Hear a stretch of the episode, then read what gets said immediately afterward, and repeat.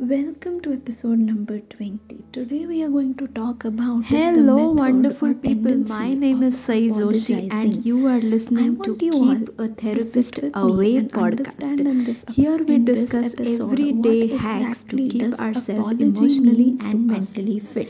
In psychology, the feeling of guilt is strongly related with the behavior of apologizing. And apologizing is a method through which we express our guilt.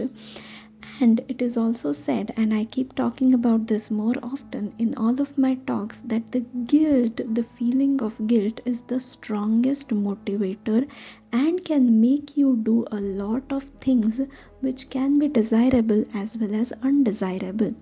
For example, when you have a guilt of having done something or of having not done something, that will definitely strongly motivate you to take some action in order to bring some change in your life.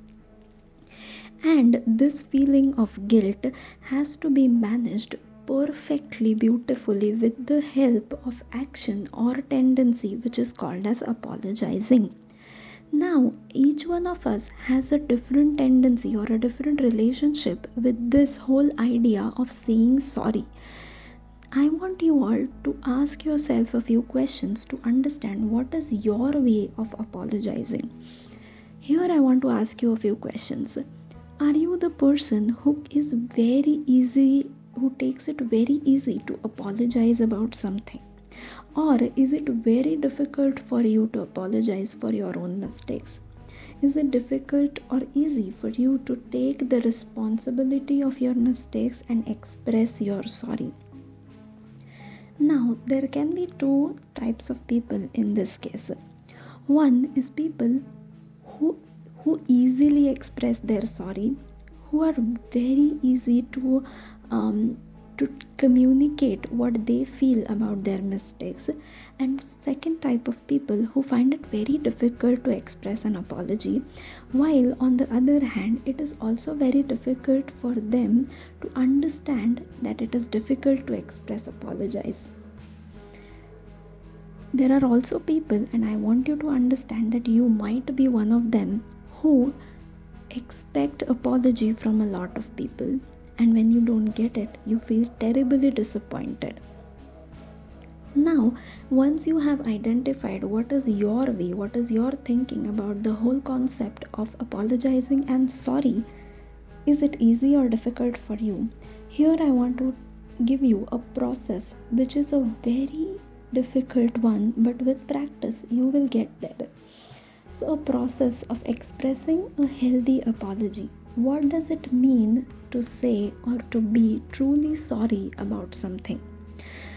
Now here's the process. Step one is to verbalize it, to say that I am sorry, to say it clear and loud.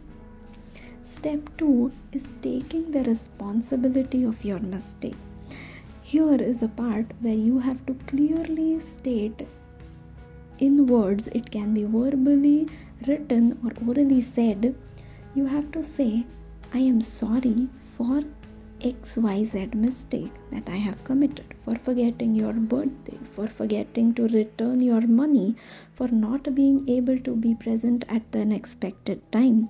So state the exact reason why you are sorry. Step number three is empathize with the person who you have made feel guilty. Try to understand what your mistake has caused to the other person and try to empathize with that. Show that you understand that you hurt the person. Fourth is make the right change. Show that this was a mistake and you want to change that by taking a right action. Never repeat the action. And try to show with proof that you have changed. You have taken right steps to change, and that was really why you felt sorry about your mistake. Expressing an apology and actually meaning it has a lot of difference. Saying sorry is easy. Making that change is difficult, and you need not have to be a psychologist to say that. It is very difficult but a very important and integral part of a relationship. If you want to sustain your relationship, if you really want your relationship to grow, to be nurtured, you have to be on considering the apology. You have to be on the end where you can express and also accept the apology. If you have issues expressing or processing your anger, here's your personal anger management journal curated by psychologists, full of effective exercises and insight-provoking activities. So buy your copy of Anger Diary today, link in description. This is Sai Joshi signing off. You are listening to Keep a Therapist Away podcast. For more details on therapy and mind care, follow us on Ayuda Mind Care on Instagram and Facebook. To join our mind care routine activities, visit our website and be our member on w w w dot ayuda mind care dot com.